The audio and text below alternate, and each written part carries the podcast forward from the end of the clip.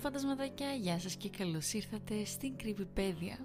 Σήμερα έχουμε το Halloween Special, το οποίο σημαίνει ότι όπως και στο προηγούμενο επεισόδιο θα σας αφηγηθώ μία ιστορία η οποία έχει να κάνει με το Halloween. Την βρήκα στα βάθη του Reddit και την, την βρήκα έτσι πολύ ωραία, πολύ ενδιαφέρουσα, οπότε χωρίς να χάσουμε χρόνο ας ξεκινήσουμε. Ήταν τέλειο Οκτωβρίου όταν τελικά μεταφέραμε τα τελευταία έπιπλα στο νέο μας σπίτι. Το ίδιο το σπίτι δεν ήταν τίποτα το ιδιαίτερο. Τύχε από τούβλα, παράθυρα με τζάμια και μια στέγη. Το γκαζόν ήταν γεμάτο μπαλώματα και κάποια από τα χρώματα έχουν ξεβλουδίσει, αλλά αυτό δεν είχε σημασία. Όχι, σε αυτή τη τιμή. Μόλις βγήκαμε από το αυτοκίνητο, το πρόσωπο του γιού μου, του Χένρι, πήρε μια έκφραση αγωνίας. Γιατί δεν είναι διακοσμημένα τα σπίτια μαμά; Ο κόσμος δεν πάει για φάση ή κέρασμα εδώ. Έτρωγα τα χείλη μου συνειδητοποιώντας ότι είχε δίκιο. Δεν υπήρχε ούτε μία κολοκύθα, μια ράχνη ή ένα φανάρι στον ορίζοντα. Κάθε κατοικία ήταν, να το πω τακτοποιημένη και καλοδιατηρημένη. Είμαι σίγουρη ότι γιορτάζουν το Halloween. Το είπα με την πιο πειστική μου φωνή. Ίσως είναι απλά νωρίς. «Μα οι απόκριες απέχουν έξι μέρες», φώναξε, ενώνοντας τα χέρια του. «Όλοι έχουν ήδη βάλει στολίδια στο παλιό μας σπίτι, ακόμα και ο γέρο Φρανκ». Ο γέρο Φρανκ ζούσε στην προηγούμενη γειτονιά μας και ήταν διαβόητος για την απέχθειά του στη διακόσμηση. Και στο Halloween αλλά και γενικότερα. «Δεν θα παραμορφώσω την ιδιοκτησία μου με πλαστικά σκουπίδια», έλεγε πάντα κάθε φορά που κάποιος από τους γείτονες μάζευε αρκετό κουράγιο για να τον πλησιάσει. Αν θέλετε το σπίτι σας να μοιάζει με το κόλλο του διαβόλου δεν έχω πρόβλημα. Αλλά μην αγγίξετε ούτε ένα χορταράκι στον καζόν μου και κρατήστε τα παιδιά σας μακριά. Αλλά παρά την αποφασιστικότητά του έβαζε πάντα μια μικρή κολοκύθα στη βεράντα του με μερικές σοκολάτες κρυμμένες μέσα. Φέτος σκόρπισε και μερικά κόκαλα στον καζόν του. Βέβαια έμοιαζαν πολύ με κόκαλα από το κοτόπουλο που έφαγε μάλλον, αλλά εκτιμήσαμε τη χειρονομία του. «Γιατί έπρεπε να μετακομίσουμε εδώ» Ο Χένρι γκρίνιαξε στριφογυρίζοντας το κάθισμά του. «Θέλω να πάω σπίτι» Αναστέναξα. «Ξέρεις γιατί Χένρι» Είχαμε ξεμείνει από μετρητά μετά το διαζύγιο και δεν είχαμε άλλη επιλογή από το να υποβαθμίσουμε το σπίτι που θα μέναμε. Το Μπρίστμορ ήταν ένα μικρό χωριό στα περίχωρα της πόλης Κανονικά δεν θα σκεφτόμουν να τα κομίσω τόσο μακριά, αλλά δεν μπορούσα να αντισταθώ τη τιμή. Η δουλειά μου ήταν έτσι κι αλλιώς εξ αποστάσεως, όπως και να έχει, και η μεταγκατάσταση σήμαινε ότι θα εξοικονομούσα ένα τεράστιο μέρος του μενιαίου εισοδήματός μου, οπότε αυτή η συμφωνία φαινόταν πολύ καλή για να αναλυθινεί.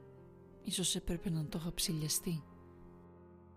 «Είμαι σίγουρη ότι θα κάνεις πολλούς φίλους εδώ», είπα χαμογελώντας. Νομίζω ότι είδα μερικά παιδιά να παίζουν στο διπλανό σπίτι χθες το βράδυ.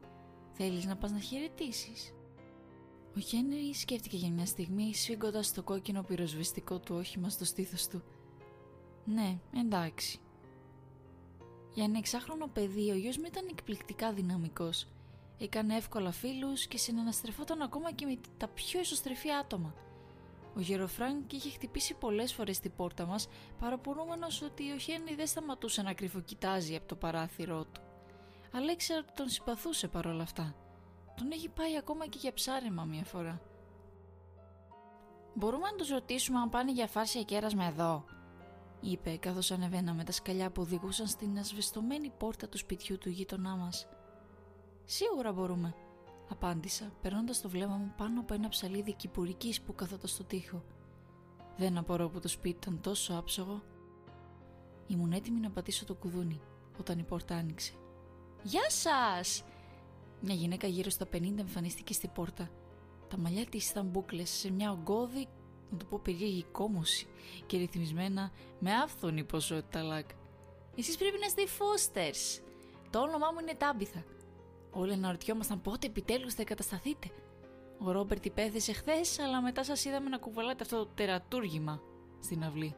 Του είπα να έρθει να σας βοηθήσει, ξέρετε, αλλά μένει με τον Γκάς μέρα και νύχτα. Ο Γκάς μας αισθάνεται λίγο αδιάθετος αυτές τις μέρες, αλλά από την άλλη η συνεχής φλιαρία του Ρόμπερτ μάλλον δεν του κάνει και πολύ καλό. Βροντοφώναξε από τα γέλια με το ίδιο της το αστείο, προτού στρέψει το βλέμμα της στον Χένρι. «Πώς σε λένε, μικρέ» και λαϊδούσε σκύβοντας για να τον εξετάσει από πιο κοντά. «Χένρι», απάντησε εκείνος, ξαφνικά ντροπαλός. «Ήρθαμε για να ρωτήσουμε για τις διακοσμήσεις». Γέλασα. Παρατηρήσαμε ότι κανένα από τα σπίτια δεν είχε διακόσμηση αποκριάτικη, Halloween. Μήπως το χωριό δεν το γιορτάζει; Η γυναίκα ήγερε το κεφάλι της, τα χείλη της καμπύλωσαν σε ένα λεπτό χαμόγελο. «Α, το Halloween! Μην ανησυχείτε. Εμείς σίγουρα συμμετέχουμε, βέβαια!» Σταμάτησε να λέει με τα μακριά νύχια της να χτυπούν στη πόρτα. «Έχουμε τις δικές μας παραδόσεις εδώ στο Μπρίστμορ. Μπορεί να είναι λίγο ξεπερασμένες σε σχέση με αυτά που εσείς έχετε συνηθίσει στη πόλη, αλλά είναι κοντά στη καρδιά μας. «Ρόμπερτ, βγήσε το δωμάτιο και γνώρισε τους Φώστερς». «Α, ώστε έτσι», είπα, με τα μάτια μου να γυρίζουν στο δωμάτιο πίσω της. «Λοιπόν, τι ακριβώς κάνετε, ε, τι μπορούμε να κάνουμε για να βοηθήσουμε». «Ω», κούνησε το δάχτυλό της. «Φέτος εμείς οργανώνουμε τις γιορτές. Ο Ρόμπερτ και εγώ θα φροντίσουμε τα πάντα». Χαμογέλασε με τα δόντια της, καθώς ένας φαλακρός άντρας με γκρίζο μουστάκι την προσπέρασε και τέντωσε το χέρι του. Ρόμπερτ, είπε πανηγυρικά καθώς του έσφιξα το χέρι. Τα μάτια του ήταν κόκκινα και πρισμένα και με το ελεύθερο χέρι του κούνησε κάτι που έμοιαζε με τσαλακωμένο χαρτομάντιλο. Εγώ είμαι η Άλισον και αυτός είναι. Έκανα νεύμα προς τον Χένρι, αλλά ο Ρόμπερτ είχε ήδη γυρίσει μες στο σπίτι. Ω, μη του δίνεις σημασία. Τάμπιθα γούρλωσε τα μάτια της. Όλα αυτά εξαιτίας του Γκας μας είναι. Έκλεισε τα 82 το περασμένο μήνα και λέω συνέχεια στον Ρόμπερτ ότι δεν θα είναι εδώ για πάντα, ξέρεις, αλλά αυτός δεν ακούει. Και ξέρεις και τι άλλο. Γνέφαμε υπομονετικά καθώς η Τάμπιθα μας έδινε τις λεπτομέρειες για κάθε σπίτι στη γειτονιά. Προφανώς από ό,τι φαίνεται υπήρχαν παιδιά σχεδόν σε κάθε σπίτι και έσφιξα το χέρι του Χένρι προς επιβεβαίωση. Υπάρχουν παιδιά σε αυτό το σπίτι, ο Χένι ανέφερε καθώς η Τάμπη θα έλεγε για το μωρό που γεννήθηκε στο σπίτι νούμερο 11. Η μαμά είπε ότι είδε κάποια να παίζουν στην αυλή της προάλλες. «Χένρι», είπα, αλλά ένιωσα ανακούφιση. Τα παιδιά πάντα έλεγαν ερωτήσεις που ενήλικες δεν μπορούσαν να κάνουν. «Ω ναι, υπάρχουν.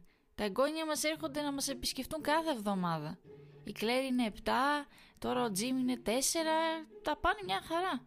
Πόσο χρόνο είναι ο μικρός Χένρι; Είμαι έξι, ανακοίνωσε ο Χένρι τραβώντας το χέρι μου. Ήξερα ότι η ορθοστασία ήταν εξαντλητική για αυτόν και για να πω την αλήθεια δεν αισθάνομαι κι εγώ πολύ άνετα. Γιατί η Τάπιθα δεν μας είχε καλέσει μέσα; Η κουβέντα στην εξώπορτα ήταν άλλο ένα έθιμο του Μπρίστμορ; Ε, λοιπόν, ε, πριν φύγουμε θα ήθελα να ρωτήσω αν το να διακοσμήσουμε το δικό μας σπίτι θα αποτελούσε κάποια ενόχληση για εσάς ή τους άλλους γείτονες. Στον Χένρι και σε μένα αρέσει να σκαλίζουμε κολοκύθες και «Ω βέβαια πηγαίνετε» θα κούνησε απορριπτικά το χέρι της. «Οι διακοσμήσεις δεν μας ενοχλούν». Αλλά νομίζω θα διαπιστώσετε ότι οι διακοσμήσεις μας είναι πολύ διαφορετικές με τις δικές σας. Κατεβήκαμε σιωπηλά τα σκαλιά. Τι εννοούσε με αυτό. Σκανάρισα τα γειτονικά σπίτια άλλη μια φορά μήπως μου είχε ξεφύγει κάτι. Τι φάση. Η γειτονιά μοιάζει με το καταφύγιο του Γεροφράνκ, για όνομα του Θεού. Δεν υπήρχε ούτε μία ένδειξη τρομακτικού στον ορίζοντα. Έτσι, ο Χένι και εγώ είπαμε να το διορθώσουμε αυτό, σκαλίζοντας πέντε κολοκύδες με τις πιο φρικτές εκφράσεις που μπορούσαμε να βρούμε και βάζοντάς τις με περηφάνεια στη βεράντα μας. Κρεμάσαμε πορτοκαλί λαμπάκια στα κάγκελα και απλώσαμε ιστού αράχνη στους θάμνους. Μόλις τελειώσαμε, ο Χένρι άρχισε να φωνάζει για τη μηχανή ομίχλης από το μέρος του κουτιού. Αλλά δεν ήθελα να τα βάλω όλα στη φόρα ακόμα. Ας δούμε πρώτα πώς θα τη δράσουν οι γείτονες, ε, είπα. Ποιος ξέρει, ίσως οι άλλοι να βάλουν διακοσμητικά μόλις δίνουν τα δικά μας. Δεν το έκαναν. Ούτε την επόμενη μέρα, ούτε τη μεθεπόμενη. Και πριν το καταλάβουμε, ήταν 31 Οκτωβρίου. Αν ζούσαμε ακόμα στην πόλη, ο Χένι και εγώ θα είχαμε περάσει όλο το πρωί στο εμπορικό κέντρο γεμίζοντας το καρότσι μας με σοκολάτες. Αν αυτό όμω παρακολουθούσα ένα νηστό αράχνης να ανεμίζει στον άνεμο μέσα από το παράθυρο της κουζίνας. Δεν θύμιζε το Halloween. Καθόλου. Το Μπρίστμορ δεν έμοιαζε καθόλου με την πόλη από αυτή την άποψη. Ούτε στολές, ούτε καραμέλες, ούτε κέφι. Μόνο μίχλη, υγρασία και απόλυτο κενό. Κάποιοι περαστικοί περνούσαν κατά μήκος του δρόμου και έστρεφαν το κεφάλι τους για να δουν τις κολοκύθες και τα φώτα μας. Περίμεναν να σταματήσουν και να θαυμάσουν τη σκληρή δουλειά μας, αλλά ακόμα και από μακριά μπορούσαν να δω τα στόματά τους να στρέφονται σε κοροϊδευτικά χαμόγελα. «Τι στο διάλο», μουρμούρισα κάτω από την αναπνοή μου. Δεν είχα ιδέα τι να περιμένω. Ενώ είχα κρύψει αρκετά κουτιά σοκολάτα σε περίπτωση που εμφανίζονταν παιδιά, αλλά δεν φαίνονταν πιθανό. Και σαν να μην γίνονται τα πράγματα χειρότερα, ο Χένι είχε φορέσει τη στολή του Batman από τις 7 το πρωί. «Φάρσε κέρασμα, φάρσε κέρασμα», φώναζε τρέχοντας γύρω γύρω στο σαλόνι. Μέχρι τις 6 το απόγευμα άρχισα να σκέφτομαι σοβαρά να κάνω τη δύο ώρη διαδρομή προς την πόλη. Ο Χένι είχε αρχίσει να γίνεται ανήσυχος και ο Μίχλη έξω φαινόταν να γίνεται όλο και πιο πυκνή και καταθλιπτική. Πού ήταν όλοι! Τάπιθα μας είχε πει ότι υπήρχαν πολλά παιδιά στη γειτονιά, αλλά εγώ δεν είχα δει ούτε ένα. Να σου πω κάτι, είπα στο Χένρι που έβλεπε τηλεόραση σκυμμένο πάνω από το τραπεζάκι. Γιατί δεν παίρνουμε στο αυτοκίνητο να πάμε στην πόλη; Μπορούμε να επισκεφτούμε το στοιχειωμένο σπίτι στο δρόμο. Έχω ακούσει ότι το έκαναν φέτος πολύ καλό. Τα μάτια του έλαμψαν. Αλήθεια! Μα, μα είναι πολύ μακριά. Αναστέναξα. Ήταν όντως πολύ μακριά. Μια μακριά και ακριβή διαδρομή. Αλλά δεν άντεχα να βλέπω άλλο την απογοήτευση στο πρόσωπο του γιού μου.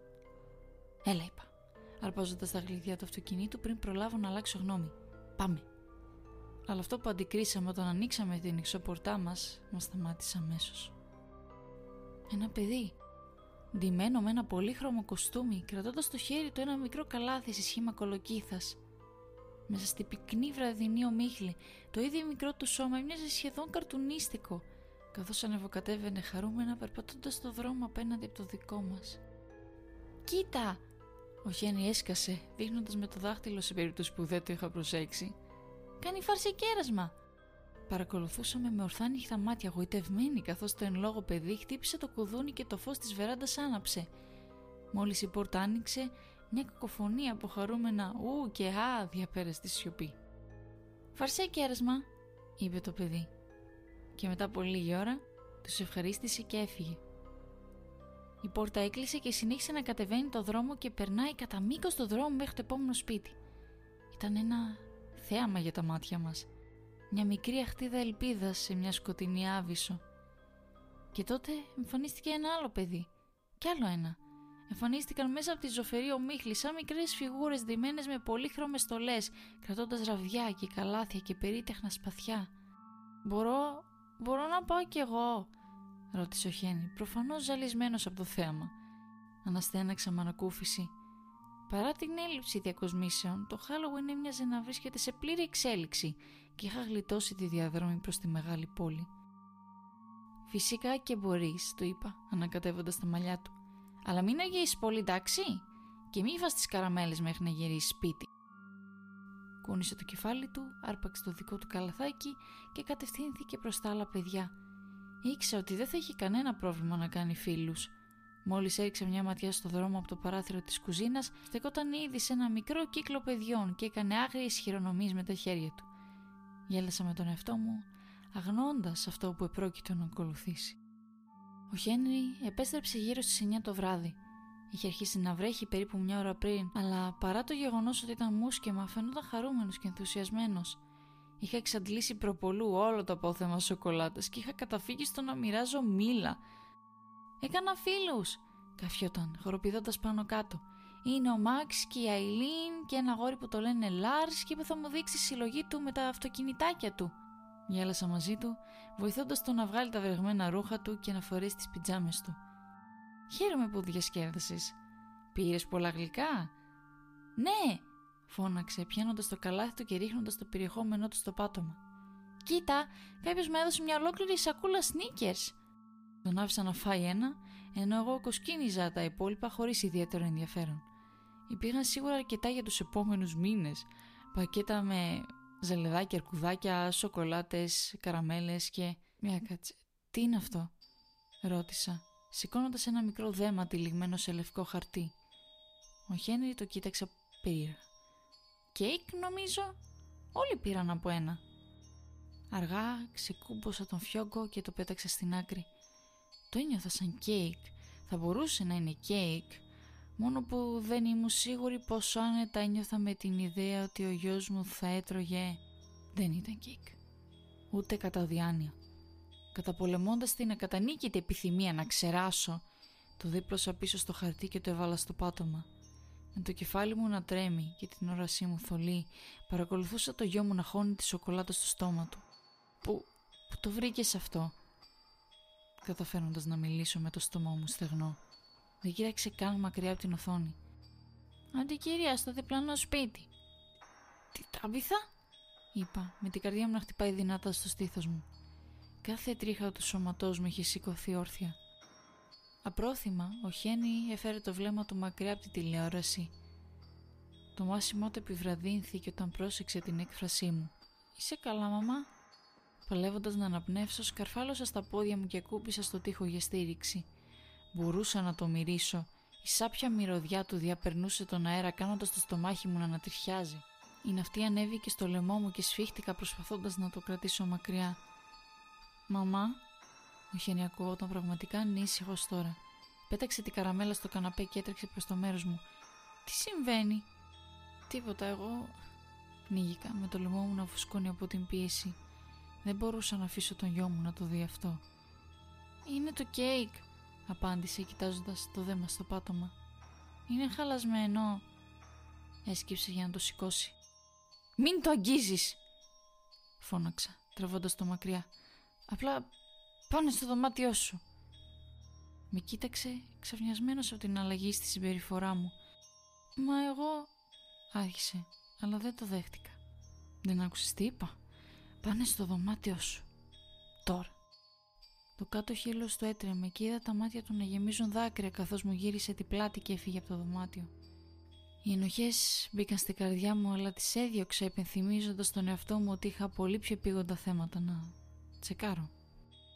Εντάξει, ψιθύρισα κάτω από την αναπνοή μου, σκύβοντας να πάρω το δέμα. Εντάξει.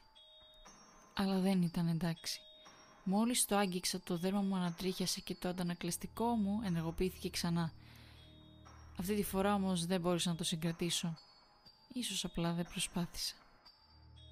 Όταν ανέκτησα τον έλεγχο του σώματός μου σκόνταψα στο σκοτάδι προς την μπροστινή πόρτα. Σκουπίζοντας τα χείλη μου με το πίσω μέρος του μανικιού μου, σύνελθα όσο καλύτερα μπορούσα πριν βγω στο παγωμένο νυχτερινό αέρα. Ο δρόμος ήταν έρημος.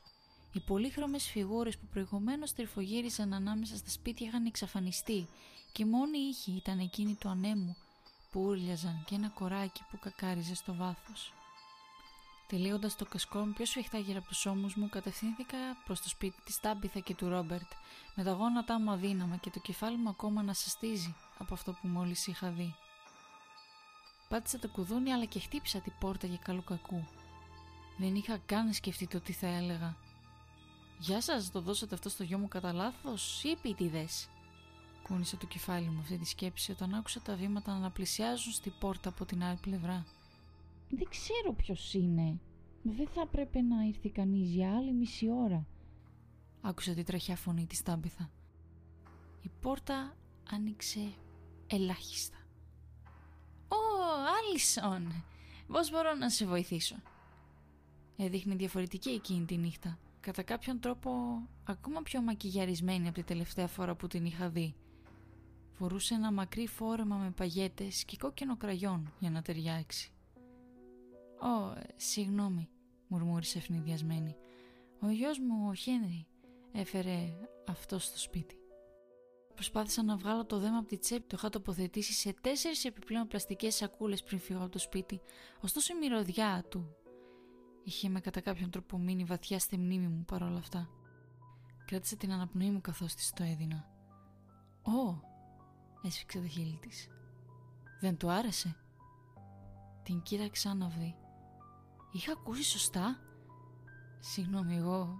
Αυτός... Ε, είναι ένα...»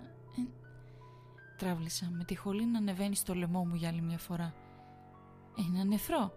έγνεψε η τάμπεθα με ένα μυδρό χαμόγελο στο πρόσωπό της.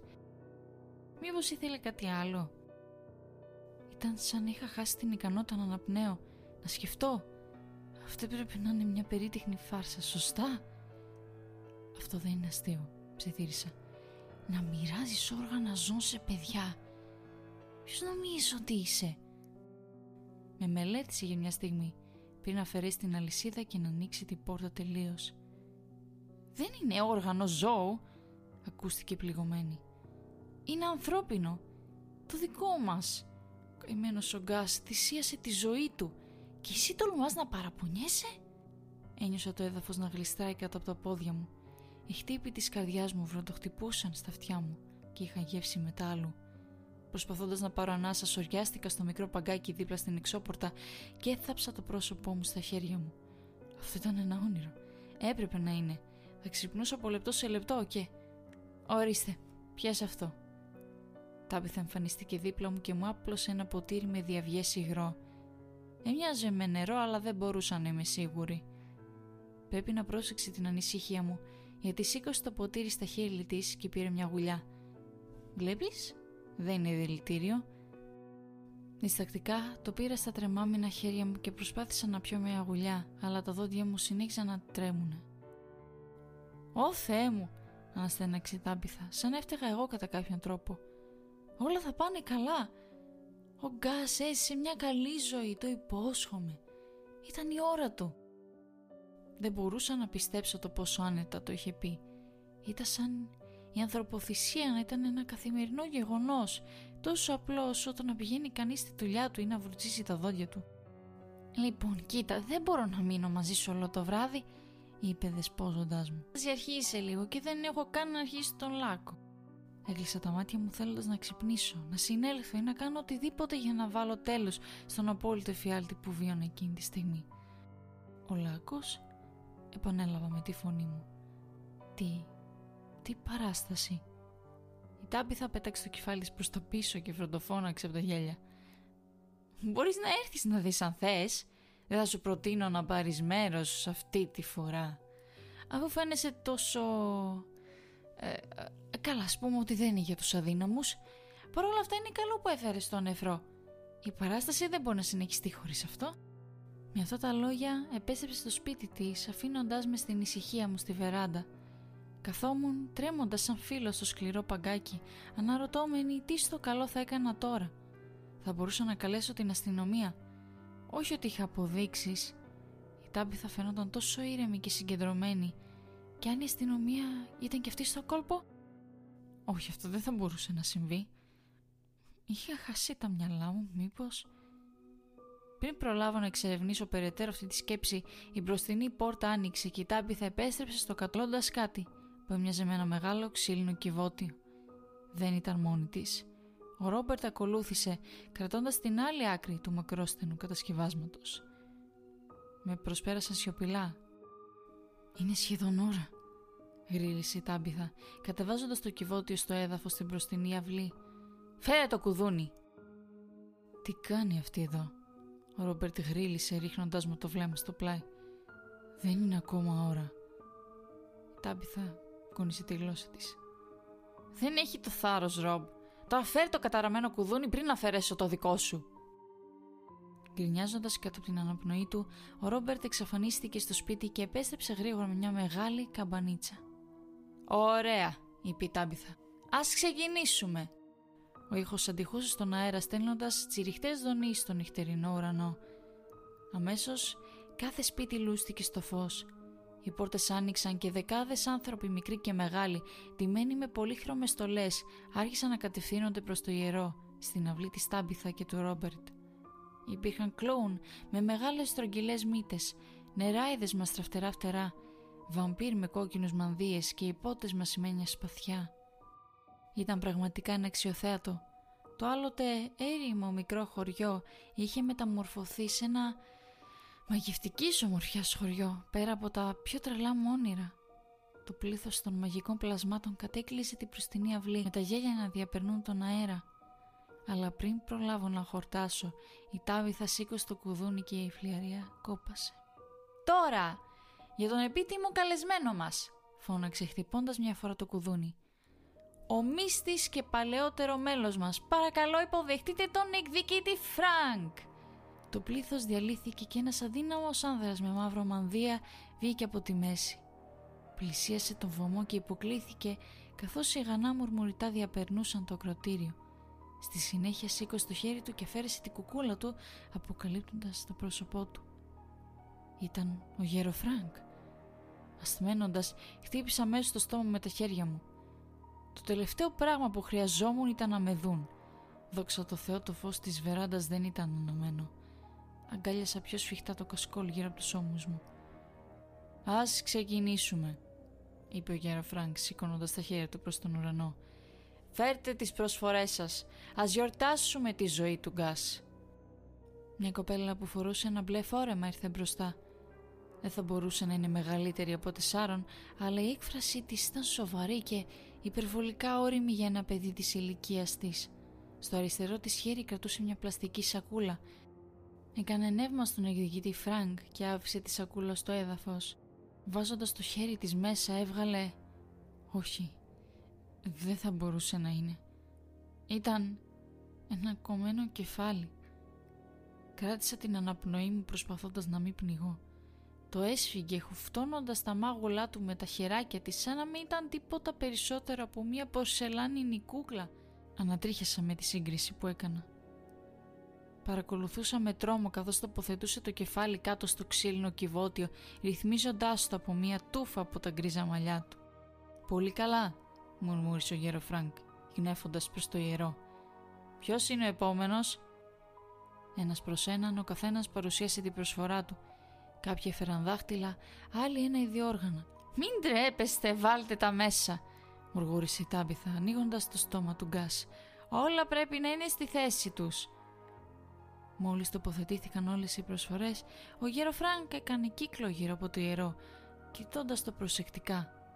«Κάτι λείπει», είπε τελικά. «Ποιος δεν έχει εμφανιστεί» Κανείς δεν μίλησε.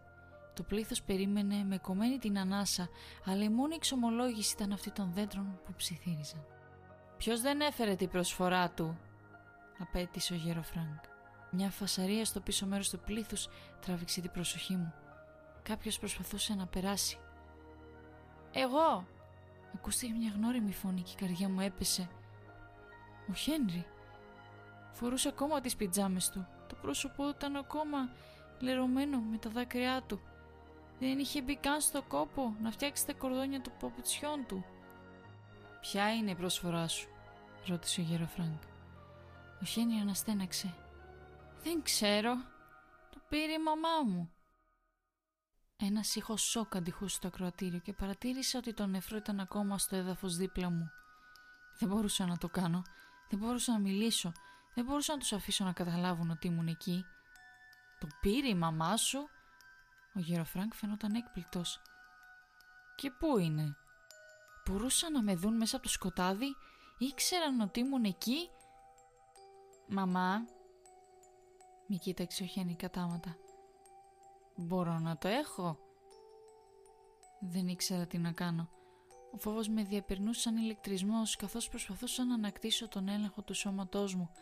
Αργά κίνησα το ένα χέρι, μετά το άλλο, μετά τα πόδια μου θέλοντας να σηκωθώ και να σηκώσω το άθλιο δέμα από το πάτωμα. Το πλήθος παρακολουθούσε σιωπηλό. Ήταν σαν ολόκληρος ο κόσμος να έχει σταματήσει να γυρίζει περιμένοντάς με να συνέλθω. Με τρεμάμενα χέρια μάζεψα την προσφορά από το έδαφος. Η μυρωδιά ήταν εξίσου έντονη, μόνο που τώρα ήμουν πιο δυνατή. Ένα βήμα τη φορά έσυρα τα πόδια μου κατά μήκος της βεράντας και κατέβηκα τις ξύλινες σκάλες. Όλοι με περίμεναν. Ευχαριστώ, ψιθύρισε ο Χένι, καθώς του έδωσα το δέμα. Παραλίγο να μου πέσει βέβαια καθώς το έκανα. Τράβηξε τις πλαστικές σακούλες μία προς μία με την έκφρασή του να παραμένει αναλλοίωτη Παρακολουθούσα τον εξάχρονο γιο μου να τοποθετεί την τελευταία προσφορά στο ιερό και το πλήθος να ζητωκραυγάζει. «Πολύ καλά», μουρμούρισε ο γέρο Φρανκ. «Ώρα για την τελετή». «Η τελετή» «Ποια τελετή» αλλά πριν προλάβω καν να ρωτήσω ο βωμός έσκασε σε μυριάδες χρυσές φλόγες. Η φλόγα έφτανε προς τον ουρανό με τις ρηπές καπνού να στροβιλίζονται στον κρύο αέρα. Γύρω μου, κλόουν χόρευαν με νεράιδες, οι πότες χόρευαν βάλς με βρικόλεκες, όλα στο ρυθμό ενός αόρατου τυμπάνου. Ο Χένρι στεκόταν δίπλα στον Γεροφράνκ, κρατώντας το χέρι του, ενώ η δυσοδεία από τη φωτιά τύλιγε τη γειτονιά. Όλα γίναν μαύρα. Όταν ξύπνησα, ο ήλιος βρισκόταν ήδη ψηλά στον ουρανό. Βρισκόμουν στο κρεβάτι μου, αν και δεν αναγνώρισα αμέσως το περιβάλλον μου. Η προηγούμενη νύχτα έμοιαζε σαν να ήταν μόνο ένα ζωντανός εφιάλτης, ένα προϊόν του δικού μου κουρασμένου μυαλού. Πετώντας τα σκεπάσματα στο πλάι, γλίστρισα από το κρεβάτι και κοίταξε έξω από το παράθυρο. Το πλήθος είχε εξαφανιστεί και το ιερό δεν φαίνονταν πουθενά. Η ομίχλη είχε επίσης διαλυθεί και ο δρόμος φαινόταν ξαφνικά ευχάριστος και φιλόξενος. Χένρι, φώναξα, βγαίνοντας στο διάδρομο. Είσαι ξύπνιος; Αλλά δεν υπήρχε απάντηση. Ένα σημείωμα βρισκόταν στο τραπέζι της κουζίνας. Έγραφε Θα φάω πρωινό στη τάμπιθα. Πανικόβλητη, το τσαλάκωσα και βγήκα από την μπροστινή πόρτα. Τι έκανε εκεί για όνομα του Θεού; Ωραία, ήρθες! Η τάμπιθα μου χαμογέλασε με μια παράξενη λάμψη στα μάτια της. Ο Χένι μόλις έφαγε το πρωινό του. Έλα μέσα, έλα μέσα. Έχουμε πολλά να συζητήσουμε. Ήθελα να της πω ότι δεν υπήρχε τίποτα που ενδεχομένως να με ενδιέφερε να ακούσω, αλλά κράτησα το στόμα μου κλειστό. Ανταυτού την ακολούθησα στη κουζίνα. Ο γιος μου καθόταν στο τραπέζι στη μέση του δωματίου και έριχνε τηγανιτά αυγά στο πιάτο του. «Χένι», είπα με τη φωνή μου, «πάμε σπίτι, μετακομίσουμε πίσω στη πόλη». Η θα ξύνησε. «Όχι, όχι, δεν θα γυρίσετε. Είστε μέρος της τελετής τώρα». Την κοίταξα με το στόμα ανοιχτό. «Της τελετής» σφίγγει τα χείλη της. «Δεν ήσουν παρόν χθες το βράδυ». Και τότε, σαν μέσα από μια οδυνηρή θολούρα, οι αναμνήσεις ξαναήρθαν. Το ιερό, η δυσωδία, ο γέρο Φρανκ. Έσφιξα τα δόντια μου μη θέλοντας να θυμηθώ, θέλοντας να μην είναι αλήθεια, αλλά η Τάμπη θα μιλούσε ήδη. Έχουμε ένα σύστημα ετήσιας αλλαγής. Κάθε νοικοκυριό πρέπει να προσφέρει θελοντικά ένα μέλος της οικογένειάς του. Είτε πρόκειται για τον νεότερο και τον πιο ανήμπορο, είτε για τον μεγαλύτερο και τον πιο έμπειρο δεν έχει ιδιαίτερη σημασία για τον εκδικητή Φρανκ. Έχει θυσιαστεί συνολικά τρεις φορές τώρα και κάθε φορά επιστρέφει πιο δυνατός. Δεν είναι κάτι που κάποιος άλλος έχει καταφέρει να κάνει. Την κοίταξε επίμονα, αναρωτώμενη ποιος από τους δύο μας ήταν πιο κοντά στο να χάσει το μυαλό του. Ο Γεροφράνκ έχει επανέλθει στη ζωή τρεις φορές τώρα. Αν δεν εκτελέσετε τα καθήκοντά σας ως νοικοκυρέοι, θα σας ανατεθεί αυτόματα, χωρίς ερωτήσεις, να έχετε τον κύριο ρόλο στην επόμενη τελετή. Έχουμε μάτια παντού. Κακάρισε λες και ο εμφανής τρόμος στο πρόσωπό μου ήταν το πιο αστείο πράγμα στον κόσμο. Και φυσικά, η τελετή θα συνεχιστεί μέχρι να, να μην μείνει κανείς. Παρενέβη ο Χένι και το στόμα μου έμεινε ανοιχτό. Τι είχαν κάνει στον γιο μου; Χρειαζόμουν χρόνο χρόνο να σκεφτώ, να βρω ένα σχέδιο. Πώς τα πράγματα πήγαν ξαφνικά τόσο στραβά; Λοιπόν, ποιος αποφασίζει ποια είναι η σειρά; Ψιθύρισα με τον λαιμό μου να κλείνει. Ω, ω, πάντα πηγαίναμε δεξιόστροφα, χαμογέλασε, χτυπώντας με στον ώμο. Του χρόνου είναι η σειρά σας. Και λοιπόν φαντασματάκια η ιστορία φτάνει στο τέλος της. Ελπίζω να σας άρεσε αυτή η ιστοριούλα, να σας φάνηκε έτσι ενδιαφέρουσα. Αναρωτιέμαι τι θα μπορούσε να κάνει η μητέρα η καημένη, τι έχει τραβήξει, πώς θα μπορούσε να το γλιτώσει όλο αυτό. Επίσης να σας ευχηθώ από τώρα καλό Halloween, είτε το γιορτάσετε είτε όχι, να το περάσετε όμορφα βλέποντας τρομακτικές ταινίες, ακούγοντας τρομακτικά τραγουδάκια έτσι για να μπούμε στο mood το οτιδήποτε. Ελπίζω να περάσετε όμορφα αυτές τις μέρες. Σας ευχαριστώ πάρα πολύ που με ακούσατε.